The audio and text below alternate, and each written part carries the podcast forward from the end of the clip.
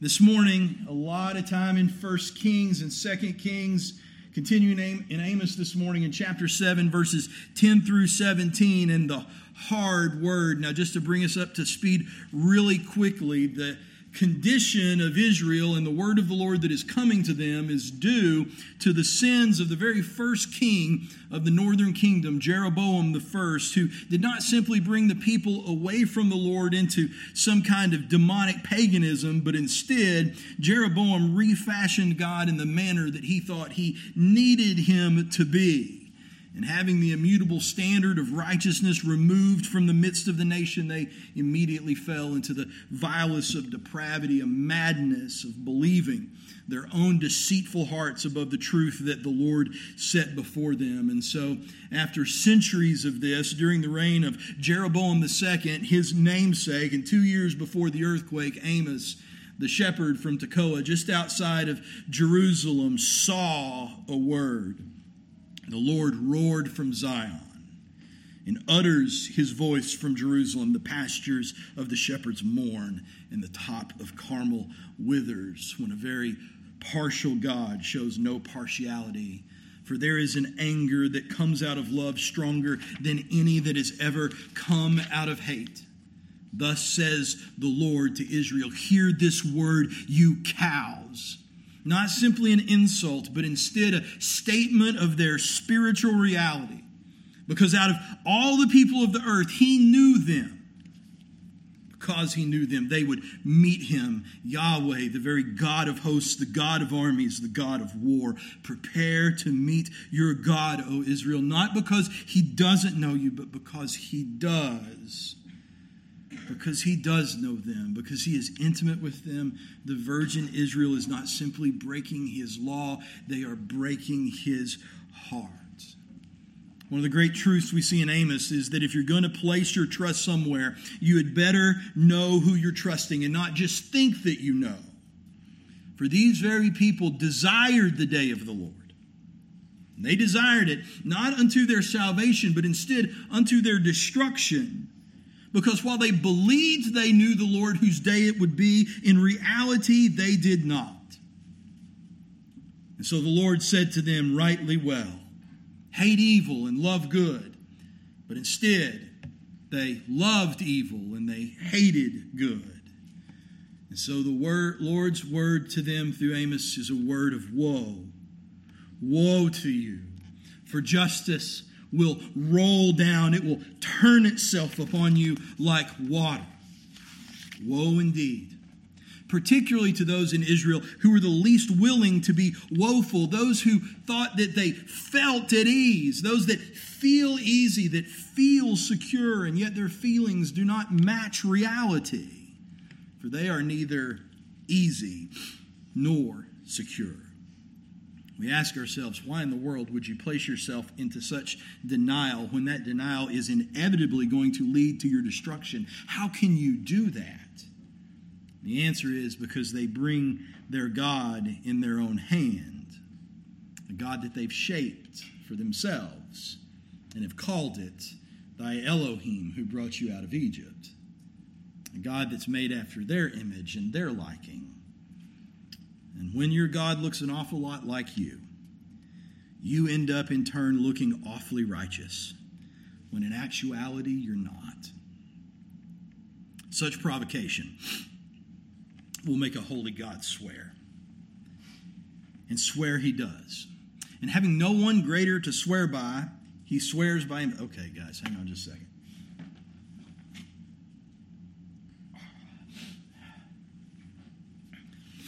That's unpleasant, but it's better than sneezing into a condenser mic. so, you know, I didn't have allergies until I was in my 30s. And my wife didn't have allergies until just recently, and now she's, I don't know why that happens. You know, falling apart. Okay. Make a holy God swear, make a preacher sneeze. Golly, my eyes are still. Such provocation will make a holy God swear, and having none greater to swear by, he swears by himself. He swears the promise to his people, he swears salvation according to himself, and he swears death to those who would trample the word of grace underfoot by himself. For the Lord disciplines those he loves. Hebrews chapter 12 says, My son, do not regard lightly the discipline of the Lord, nor be weary when reproved by him. For the Lord disciplines the one he loves and chastises every son whom he receives. He will go on there in Hebrews to say, If the Lord doesn't discipline you, if your father doesn't discipline you, that is because you're an illegitimate child. Good discipline includes pleasant things like encouragement and teaching. It includes more difficult things like reproof and rebuke. And if gone unheeded, to the point that an apostasy that God says will not happen is actually about to happen, it will lead ultimately to death. The Lord will take his people to himself before he lets the promise fail and national Israel has committed the sin unto death. And so, the judgment that Amos saw was not by locust, and it was not by fire, against which Amos pleaded with the Lord much. But it wasn't going to be those things. Instead, the judgment that the Lord God would bring upon Israel, the judgment that Amos saw, was nothing less than the plumb line of righteousness that is Jesus Christ Himself. The way that Israel was going to be judged, were they going to, they were going to be judged by God, by the standard of God. And that makes fire and locusts look tame by comparison. Amos had to accept. Amos had to come to a place of trust Man, we throw around the words about faith in God, but when it comes down to what Amos is dealing with right here in chapter 7, this is where we, when we figure out how much faith does the prophet actually have. You have to accept, you have to trust, you have to have legitimate faith that God is good and he knows what he's doing when he requires incredibly hard, violent things out of you unto those around you. And Amos's response in chapter 7, in verses 7 through 9, is this. This is what he showed me. Behold, the Lord was standing beside a wall built with a plumb line, with a plumb line in his hand. And the Lord said to me, Amos, what do you see? And I said, A plumb line. And then the Lord said, Behold, I am setting a plumb line in the midst of my people Israel, and I will never again pass by them. The high places of Isaac shall be made desolate, and the sanctuaries of Israel shall be laid waste. And I will rise against the house of Jeroboam with a sword. And unlike the plagues of locust and fire that the Lord had proposed before, Amos' response is not one of pleading with God that it wouldn't be. For the judgment is Christ himself. How do you plead with the Lord that he not be the Lord? How do you plead with the God of Israel when the judgment for Israel is the God of Israel? How do you plead with him not to be that? Amos remains silent before the Lord. And then moves into the clear preaching of that very hard word to Israel her false priests, and her rebellious king. He preaches a word that is so hard it is unbearable for the land to take. In Amos chapter 7, verse 10 through 13. And then Amaziah, the priest of Bethel, sent to Jeroboam, king of Israel, saying, Amos has conspired against you in the midst of the house of Israel. The land is not able to bear all his words. For thus Amos has said, Jeroboam shall die by the sword, and Israel must go into exile away from his land. And Amaziah said to Amos, O seer, go, flee away to the land of Judah, and eat bread there, prophesy there, but never again prophesy at Bethel for it is the king's sanctuary and it is the temple of the kingdom. And so here you have Amos, and he sees the word of the Lord that is the Lord, and Amos begins in faithfulness to declare that message. And here you have Amaziah, the false priest of Bethel. The one that is tending for this very golden calf, of which generations before Jeroboam the first had set it up and said, Hear, O Israel, is thy Elohim who led you out of Egypt. And he is ministering and he is serving before this abomination, and he's leading the people of Israel into that abominable service. And he writes to the king. And he says, What Amos is saying, the land cannot bear. Why? He cannot bear it. For Bethel is the king's sanctuary and the king's temple. Now, the king's indeed, it certainly isn't God's. It's not his sanctuary, it's not his temple. His sanctuary and his temple sits in Jerusalem, the very one that Jeroboam I was scared to death that if people pursued the worship of the one true God, their heart would be turned away from him and his kingdom and be given back to the house of Judah. Amaziah is angry and he writes to the king because, not because God's being spoken against, but because it's the king's temple and the king's sanctuary that's being spoken against. What you have here is worship of God as long as it's on the government's terms. Once again, to remind you, in 1 Kings 12, Jeroboam said in his heart, Now the kingdom will turn back to the house of David. If this people go up to offer sacrifices in the temple of the Lord at Jerusalem, then the heart of this people will turn again to their Lord, to Rehoboam, king of Judah, and they will kill me and return to Rehoboam, king of Judah. And so the king took counsel and he made two calves of gold. And he said to the people, You have gone up to Jerusalem long enough. Behold your Elohim, O Israel, who brought you up out of the land of Egypt. What you have here is not the reign of David. What you have here is not governance that is existing as the will of God for the glory of God. Instead, what you have is false religion and false God that exists to serve the will of the king and the government. And so you can worship, you're even encouraged to worship as long as you worship on the terms that the king has set. Now you'll notice, you'll notice kind of the political bend to this.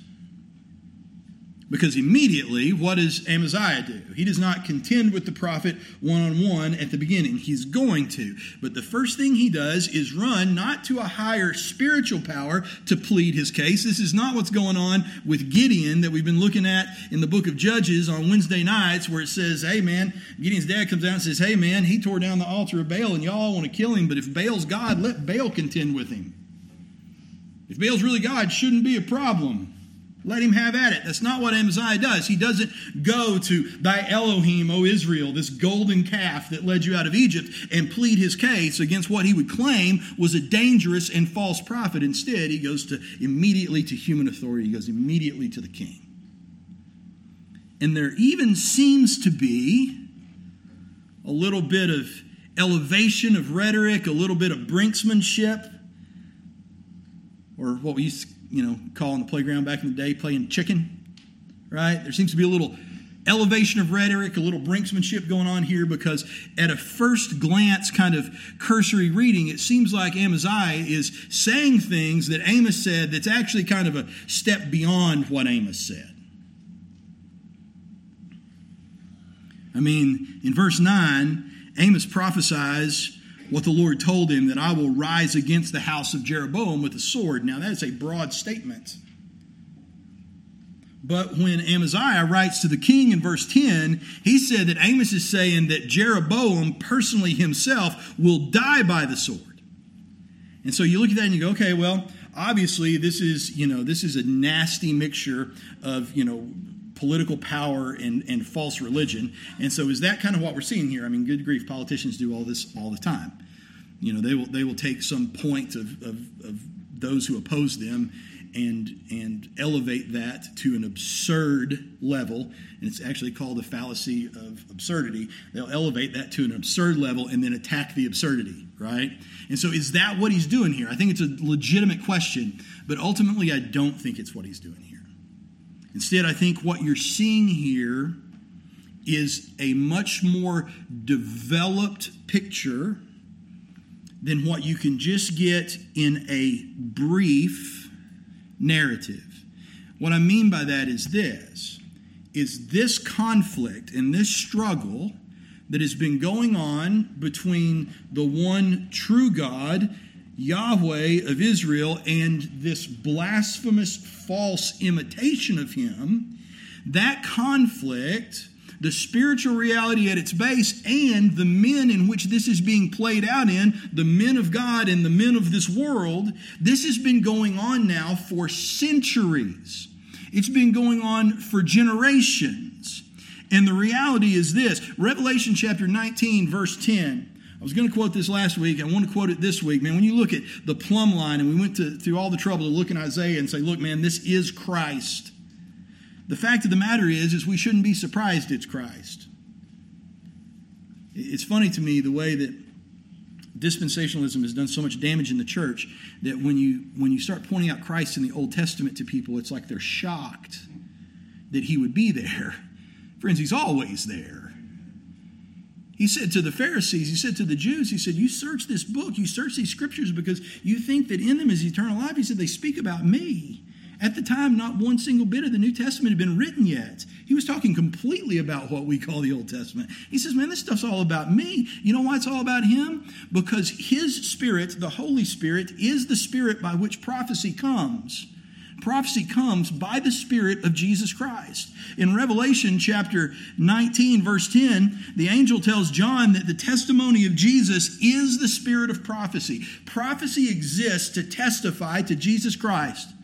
Prophecy doesn't exist to tell you that it's not going to rain for seven years. Now, it may tell you it's not going to rain for seven years, but that's not why it exists. It exists to point and testify to Jesus Christ. So, when you have a spirit that is speaking through his prophet, and the men of God speak only by one spirit, his second letter, Peter says in chapter 1 that no prophecy was ever produced by the will of man, but men spoke from God as they were carried along by the Spirit. When you have a bunch of men over the course of time that are all speaking by one Spirit, that Spirit is the Spirit of Jesus Christ, and the whole point of him speaking prophetically is to pay testimony to Jesus you got a bunch of men, you've got one God, you've got one Savior, you've got one Spirit, and you've got one topic. When that happens, all of those men end up saying a whole bunch of the same thing because it's all coming from the same source. Friends, this isn't the first time that Amaziah or any other prophet at Bethel or any other of the kings of northern Israel have heard a similar word from the Lord. Man, these prophets have been screaming this stuff at them since the since literally the very first day that Jeroboam the first set up the golden calf. Like on the first day, like at the christening.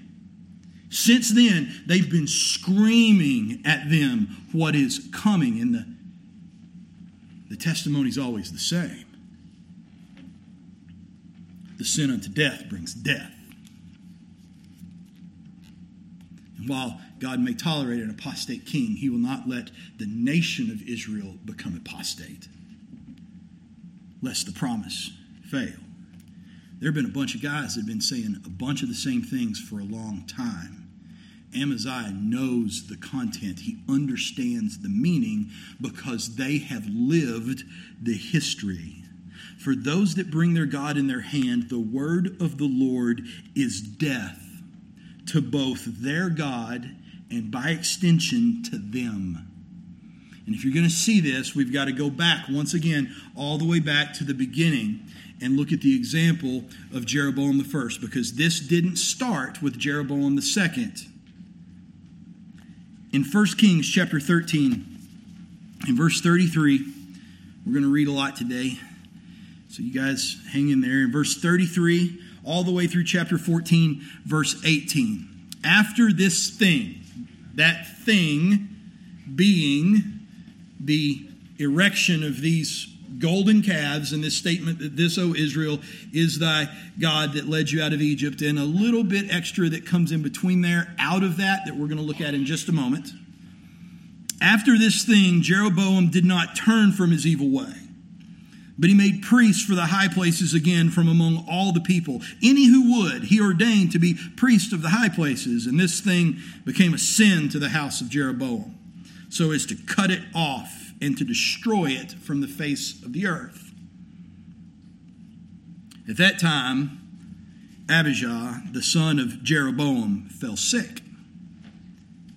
you got this false religion that is being headed up by this power hungry king, and his boy is sick. And when your child is sick, and you must simultaneously protect the own, your own lie that you believe is underpinning your kingdom, then what you end up doing is going to the truth in secret which is exactly what Jeroboam would do. And so Jeroboam said to his wife, Arise, disguise yourself, that it not be known that you are the wife of Jeroboam, and go to Shiloh. And find, or behold, Ahijah the prophet is there. Him who said to me that I should be king over this people, take with you ten loaves, some cakes, and a jar of honey, and go to him, and he will tell you what shall happen to the child. Jeroboam's wife did so. She arose and went to Shiloh, and she came to the house of Ahijah. And now Ahijah could not see, for his eyes were dim because of his age. And the Lord said to Ahijah, Behold, the wife of Jeroboam is coming to inquire of you concerning her son, for he is sick. And thus you shall say to her, she came and pretended to be another woman. But when Ahijah heard the sound of her feet as she came to the door, he said, Come in, wife of Jeroboam. Why do you pretend to be another? For I am charged with unbearable news for you. You see, when Amos spoke, it wasn't the first time that the land and the king of Israel had received unbearable news from the Lord. Go, Tell Jeroboam, Thus says the Lord, the God of Israel, because I exalted you from among the people and made you leader over my people and tore the kingdom away from the house of David and gave it to you. And yet you have not been like my servant David, who kept my commandments and followed me with all his heart, doing only that which was right in my eyes. But you have done evil above all who were before you, and have gone and made for yourself other gods and metal images, provoking me to anger, and have cast me behind your back. Therefore, behold, I will bring harm upon the house of Jeroboam, and will cut off from Jeroboam every male, both bond and free, in Israel, and I will burn up the house of Jeroboam as a man burns up dung until it is all gone. Anyone belonging to Jeroboam who dies in the city, the dogs shall eat. And anyone who dies in the open country, the birds of the heavens shall eat, for the Lord has spoken it. Arise, therefore, and go to your house. And when your feet enter the city, the child shall die. You go, man, that's pretty rough. No, that part is actually mercy and grace. Here's why. All Israel shall mourn for him and bury him, for he only of Jeroboam shall come to the grave. He's the only one that's going to get buried. The rest are going to be eaten by dogs and birds. They're going to get to bury him because in him there is found something pleasing to the Lord, the God of Israel, in the house of Jeroboam. Moreover, the Lord will raise up for himself a king over Israel who shall cut off the house of Jeroboam today, and henceforth the Lord will strike Israel as a reed is shaken in the water and rooted up Israel out of its good land that he gave to their fathers and scattered them beyond the Euphrates because they have made their Asherim, provoking the Lord to anger, and he will give Israel up because of the sins of Jeroboam, which he sinned and made Israel to sin.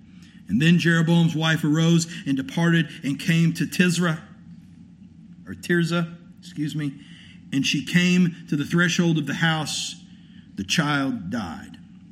And all Israel buried him and mourned for him according to the word the Lord of the Lord, which he spoke by his servant Ahijah the prophet.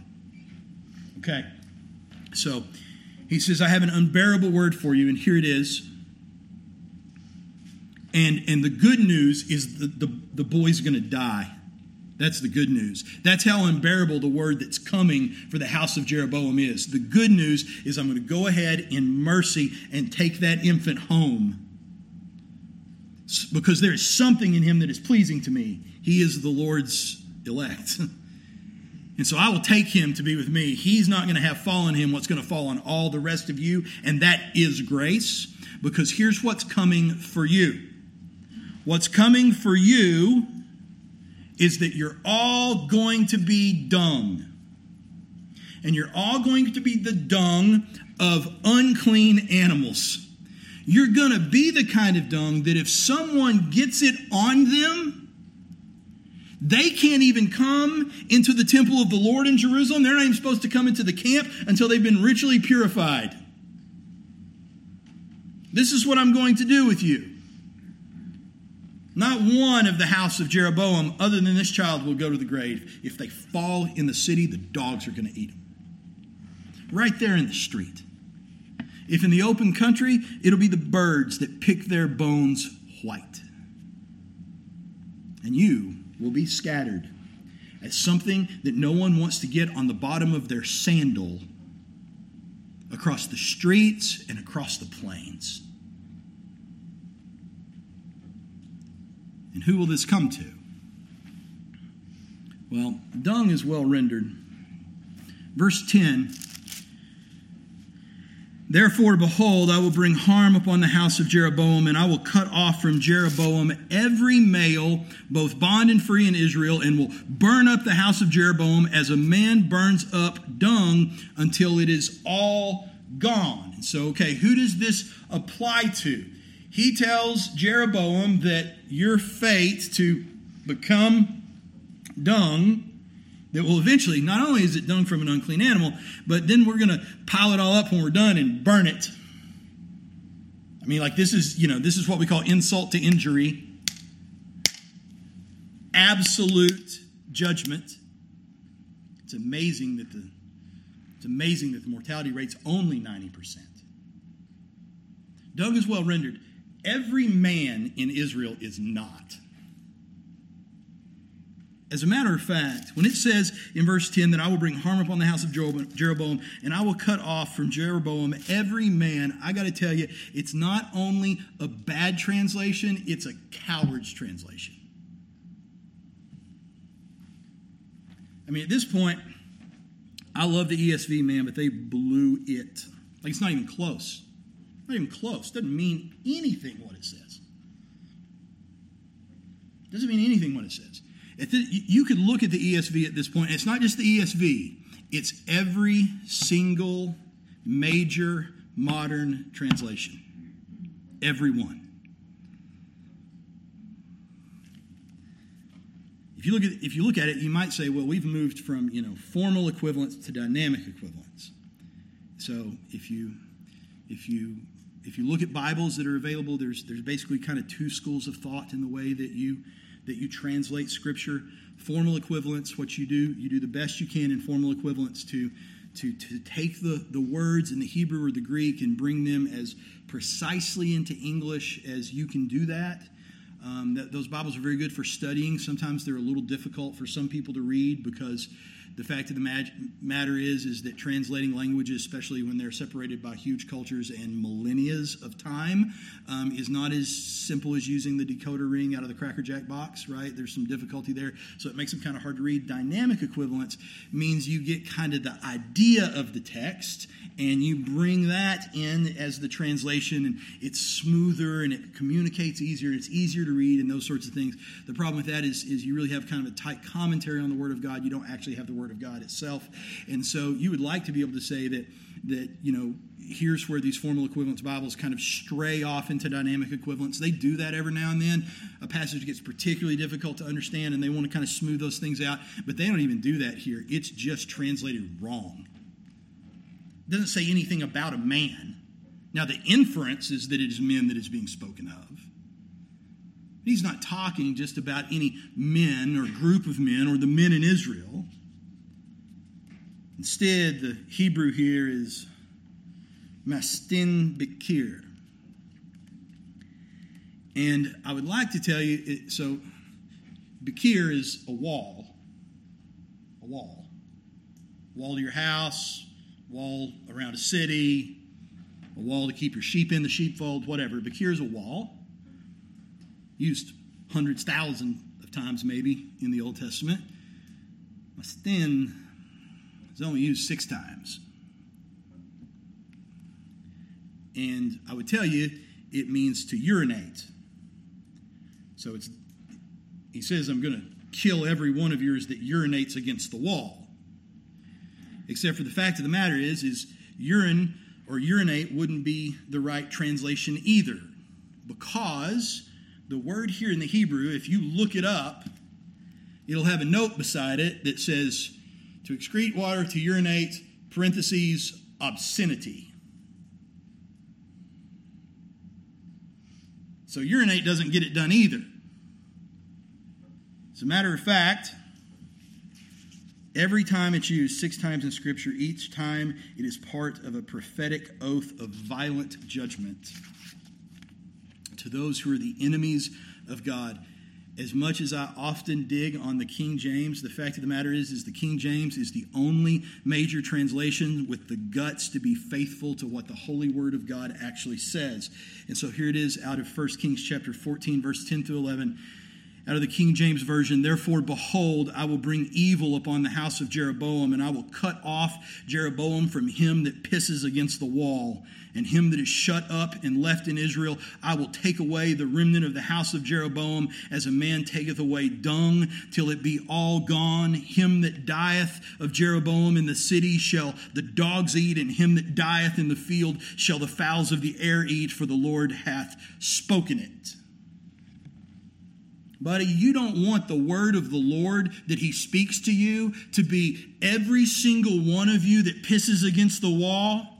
I'm going to kill, and not one of you will see the grave. If you fall in the city, you will become the dung of dogs. If you fall in the field, you will become the dung of fowl of the air, of carrion. And what's left of it, I will scrape together and burn. Now, how about that for judgment?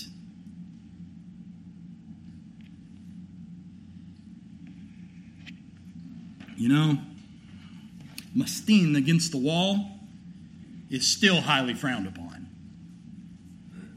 They'll write you a ticket for it right now. The word of the Lord came to the people of Israel. And one of the things he said is you don't you don't do your business in camp. No excrement in camp bad idea. Deuteronomy chapter 23. You shall have a place outside the camp, and you shall go out to it, and shall have a, ta- a trowel with your tools. And when you sit outside, you shall dig a hole with it, and turn back and cover up your excrement, because the Lord your God walks in the midst of your camp to deliver you and to give up your enemies before you.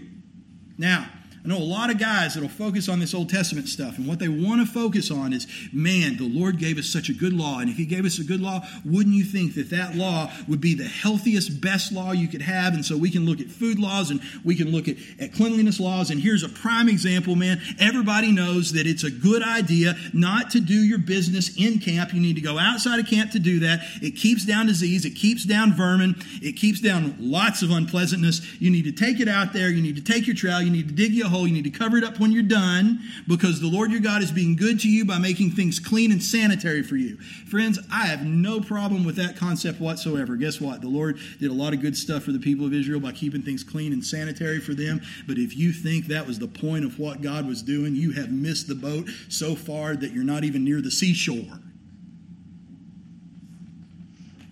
This is what he says. Why will you dig the hole and cover it up? Because the Lord your God walks in the midst of your camp to deliver you and give up your enemies before you. Therefore, your camp must be holy so that he may not see anything indecent among you and turn away from you. The issue is not whether or not it keeps flies down. The issue is that you serve a holy God. And you are a common, fallen, and vulgar creature. And there's things that come with that emotionally, spiritually, and yes, even physically that demonstrate that fallenness. And the holy God who is in your midst doesn't want to see it. But these guys, as is evidenced of the fact that they bring their God in their hand, they'll do whatever vulgar thing is convenient for them and call it God's will. So if I want to,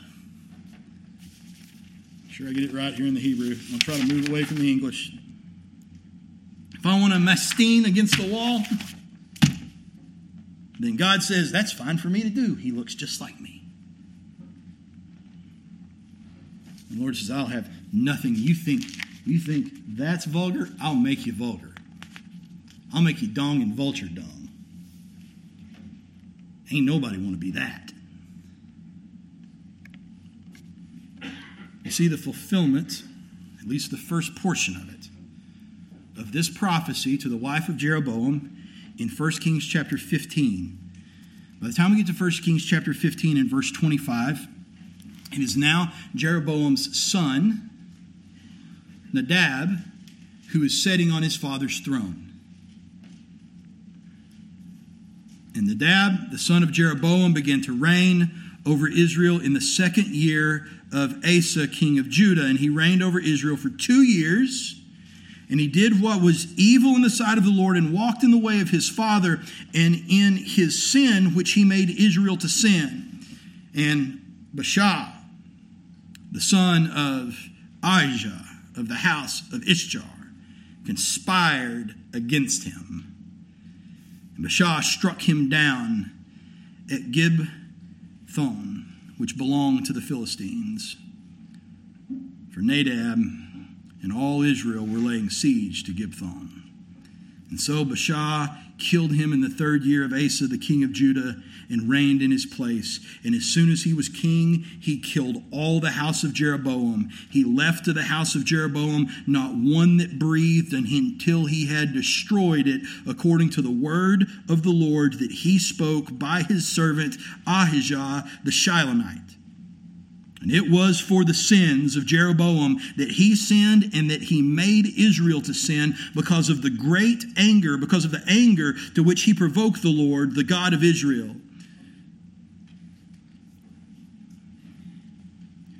So here you have this prophecy. It comes to Jeroboam's wife, and she goes back, and the first the first part of that prophecy is fulfilled, and the child immediately dies. It is a testimony to the fact that the fullness of the prophecy is true. And then, just a few years later, in the second year of the reign of his son, the house of Jeroboam the first is destroyed utterly by Baasha, and everything that the Lord said about the fall of the house of Jeroboam has come to be because he did this detestable thing. And yet, if that wasn't enough, God is not even close to being finished yet.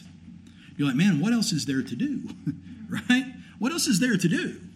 I mean, you know, I mean, he's dressed them down in a pretty vulgar manner. He has fulfilled his word to turn them into dung that is then collected and burned. It is over. Jeroboam's entire lineage lasts two guys and only two years on the boy, and that's it and it's over and done, but it's not over and done. If you look back in 1 Kings chapter 14 and verse 14 through 16, where we just read a few minutes ago, you'll notice that the Lord says this Moreover, the Lord will raise up for himself a king over Israel who shall cut off the house of Jeroboam today. So in, in, the immediate context, he is going to raise up this king, it's going to be Baasha, and he is going to cut off and put to the sword the house of Jeroboam. That's over. That's happening now. And it did. And henceforth, that that's yet to come, Henceforth, the Lord will strike Israel as a reed is shaken in the water and root up Israel out of this good land that he gave to their fathers and scatter them beyond the Euphrates because they have made their Asherim provoking the Lord to anger and he will give Israel up because of the sins of Jeroboam which he sinned and made Israel to sin. And so this prophecy has got at least two layers to it at this point. Here's what's going to happen today. Here's what's going to happen in the immediate context. The house of Jeroboam is going to be cut down. He will not have one left. They will be destroyed, and the Lord did it. But there's something else coming, something coming henceforth. Something coming that has more to do with, than just with the house of Jeroboam, but instead with the entire nation. They will be shaken like a reed. They will be taken into exile. They will be removed from the good land that God has given them. Why? Why? The doctrinal background is in Leviticus chapter 26. In Leviticus 26, in verses 27 through 30. When the Lord is speaking to the people of Israel about how they will be blessed if they obey and how they will be punished if they disobey, he says this In spite of this, you will not listen to me, but you will walk contrary to me in spite of the fact that I've brought you into a good land, in spite of the fact that I've sent prophets to you to tell you my word, in spite of all of this gracious stuff that I've been doing to bring you to myself, in spite of this, you will not listen to me, but walk contrary to me. Then I will walk contrary to you. Now, look,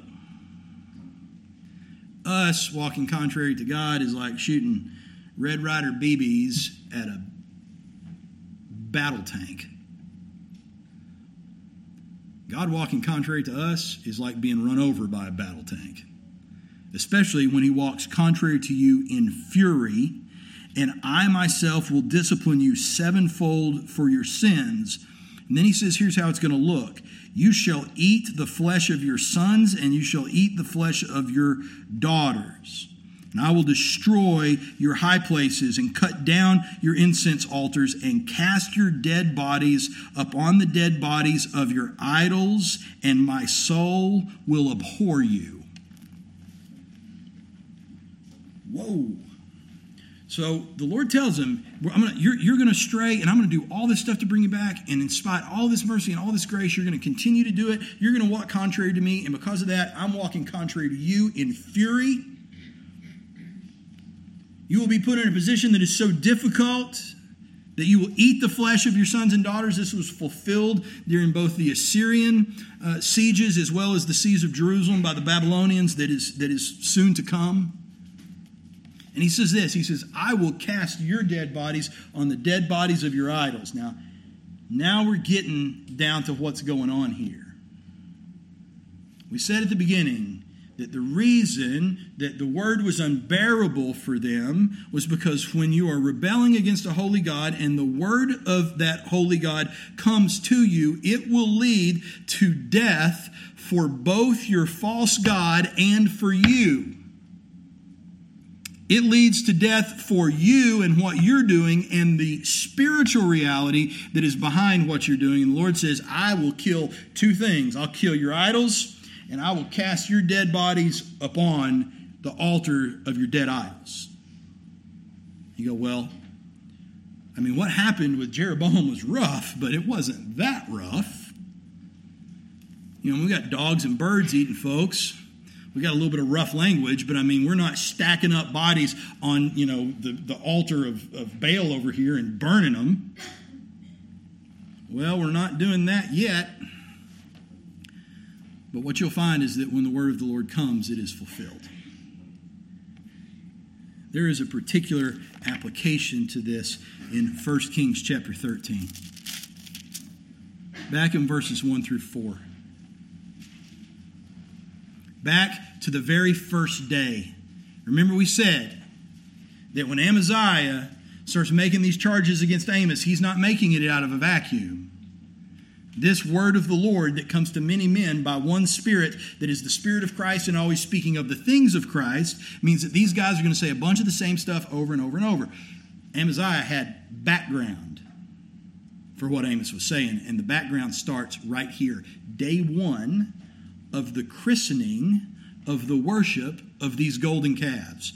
And in chapter 13, verse 1, behold, the man of God came out of Judah by the word of the Lord to Bethel. Jeroboam was standing by the altar to make offerings. You've got the king himself down here.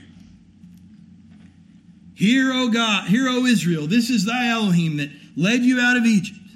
The man cried against the altar by the word of the Lord and said, O altar, altar, thus says the Lord, Behold, a son shall be born to the house of David, Josiah by name.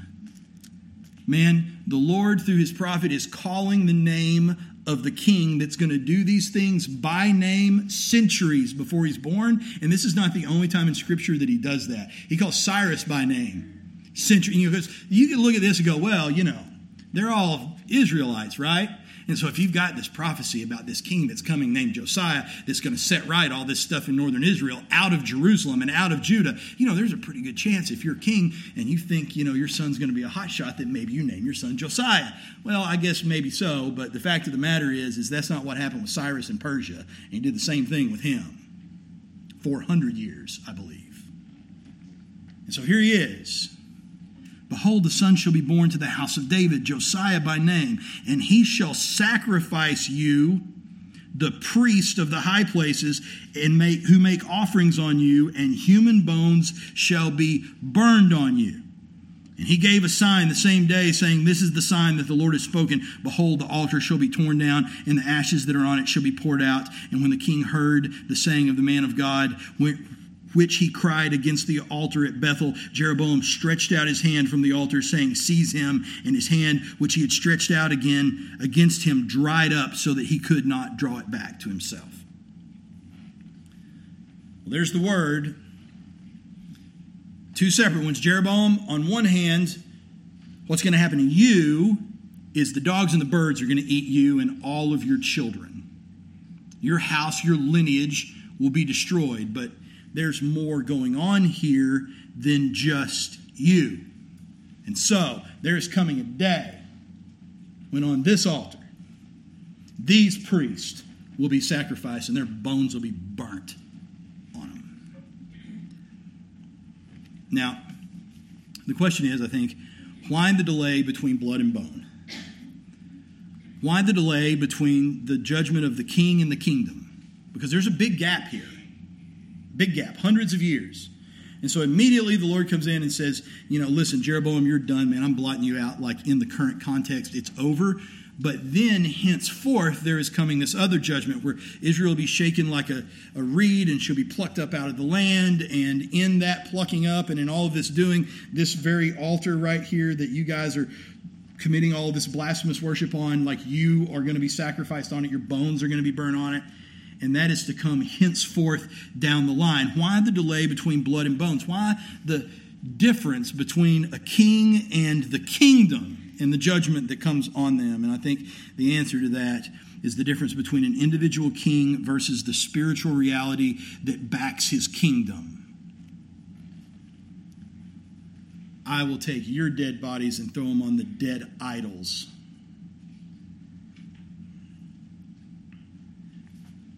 We do not wrestle against flesh and blood, but against the rulers, against the authorities, against the cosmic powers over this present darkness, against spiritual forces of evil in heavenly places, man. Ephesians chapter 6, verse 12.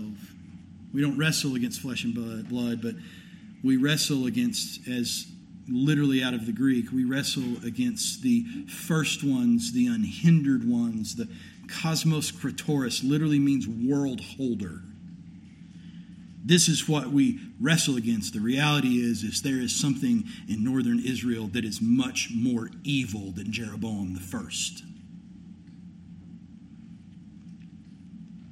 And it is to this reality, to this thing, to this fallen, that the sacrifices are being made, that the blood is being spilt, and it doesn't matter. Now, don't get me wrong, God had his judgment on Jeroboam, and Jeroboam got what was coming to him. But as Mark said when we were talking about this morning, if you think you've cut the head off the snake because Fido got finished chewing on Jeroboam and left him in the street, you have not cut the head off the snake. Jeroboam is just the manifestation. There's something much, much darker, much, much nastier, higher orders of creation that exist behind the power of the northern kingdom of Israel. The houses of the kings of Israel that will come after chapter 15 are not bloodline descendants of the house of Jeroboam, but they are absolutely descended from the same spirit. You can look back in 1 Kings chapter 14 and verse 16. The Lord says, I'm going to do this, the part that's coming henceforth, because of the sins of Jeroboam, but not just stopping there. They're not just being punished for a past king, which he sinned and made Israel to sin. He's brought the entire nation with him into this. What you're seeing here in northern Israel is the polar opposite of the children of Abraham by faith. Man, in, in, in um, Galatians chapter 3, verses 5 through 7, Paul writes and says, Does he who supplies the Spirit to you and works miracle amongst you, amongst you do so by works of the law or by hearing with faith? Just as Abraham believed God and it was counted to him as righteousness. Know then that it is those of faith who are the sons of Abraham. Man, when you stand before God, me or you may not be able to claim to be the sons of Abraham, Isaac, and Jacob by blood. Gentile mutts, every one. We may not be able to claim to be his children by blood, but that's fine because that is not the definitive reality by which God reckons the children of Abraham. The definitive reality that reckoned Abraham and reckons his children is the faith that God himself gave them as gift, as part and partial, the down payment of the promise of Jesus Christ. That's what makes them the children of God. Likewise, it is not the blood that coursed through the veins of Jeroboam the first that made these people despicable. It's the spiritual reality that is behind them. And yes, he got what he deserved when he became what you put in Fido's doggy bag. Little free ones they got the park and pull off. He got what he deserved. But he is just the means of the serpent. He's not the serpent itself and it is alive and well. It is thriving. As a matter of fact, the very one, Baasha, that was the destroyer of Jeroboam and all his household, you would think when you see that prophecy, man, the Lord's going to raise up a king and he's going to cut you off. And man, when this guy comes in and cuts you off, he's going to be completely different than you because he despises you. And here's the guy come running in on the white horse. No, he wasn't. Baasha was just like him. Baasha didn't despise him because he thought he was evil. Baasha despised him because he wanted his throne. This is what it says. Uh, 2 Kings chapter 15. No, it's 1 Kings chapter 15, verses 33 through 34. In the third year of Asa, king of Judah, Baasha, the one that slaughtered all of the house of Jeroboam, Baasha, the son of Ahijah, began to reign over all Israel at Tirzah. He reigned 24 years, and guess what? he did what was evil in the sight of the Lord and walked in the way of Jeroboam in his sin, which he made Israel to sin. The destroyer of the house of Jeroboam just became a better Jeroboam. He made it 24 years on the throne. All you've got is 2.0.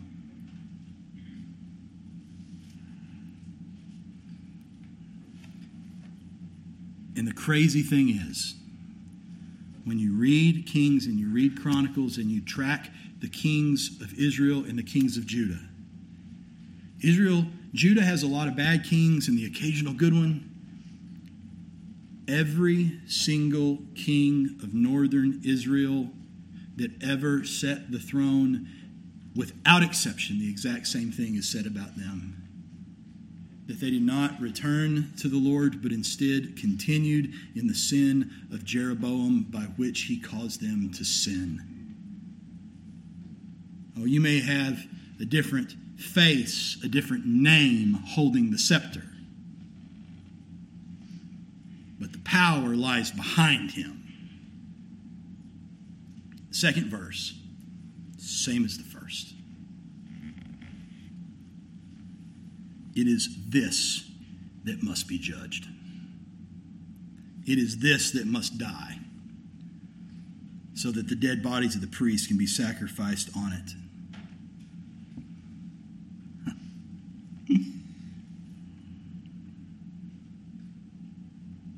How do you end a sermon there?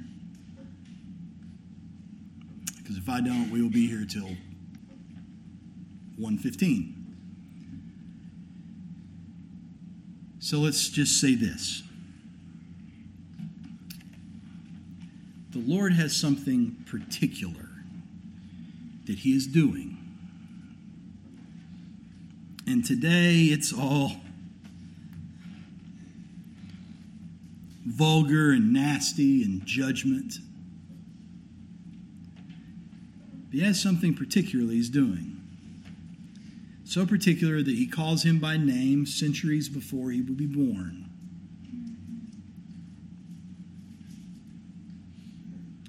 A king who will see fit to have the faith of a child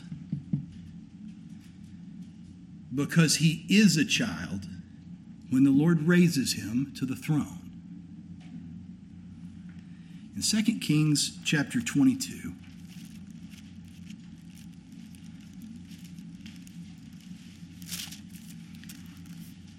verses 1 through 13. Josiah was eight years old when he began to reign, and he reigned 31 years in Jerusalem. His mother's name was Jediah, the daughter of Ad, Ad, ah, come on, Tom. Adaiah of Boscath. And he did what was right in the eyes of the Lord. Now, isn't that refreshing? In the midst of all this, he did what was right in the eyes of the Lord, and he walked in the way of David, his father and he did not turn aside to the right or to the left. Now, if you if you studied in, in Kings and Chronicles, you'll know that both at the beginning and the end of each one of these kings' reign, you get an introduction and a summation that are their, their, their big picture look at the character of who this king is and then the narrative begins. Okay? So when Josiah's being introduced, man, here's we get this. Hey, listen, man, this guy, he came to reign when he was eight years old, and, and he walked in the ways of the Lord. He didn't turn to the right or to the left. He, he followed after the way that David followed. He did not depart from the Lord. But it, it's not like Josiah showed up on arrival that way. That's the summation of his reign. The narrative starts in verse 3. In the 18th year of King Josiah, when he's 26. The 18th year of King Josiah, the king sent Shaphan, the son of Azaliah, son of Meshullam, the secretary, to the house of the Lord, saying, Go up to Hilkiah the high priest, that he may count the money that has been brought into the house of the Lord, which the keepers of the threshold have collected from the people and let it be given into the hand of the workmen who have oversight of the house of the Lord, and let them give it to the workmen who are at the house of the Lord, repairing the house. That is, to the carpenters and to the builders and to the masons, and let them use it for buying timber and quarried stone to repair the house. But no accounting shall be asked of them for the money that is delivered into their hand, for they deal honestly. Now, because of the faithlessness of the kings that have come before, the house of the Lord is in, is in ill repair. And Josiah sets out. The scripture doesn't tell us why.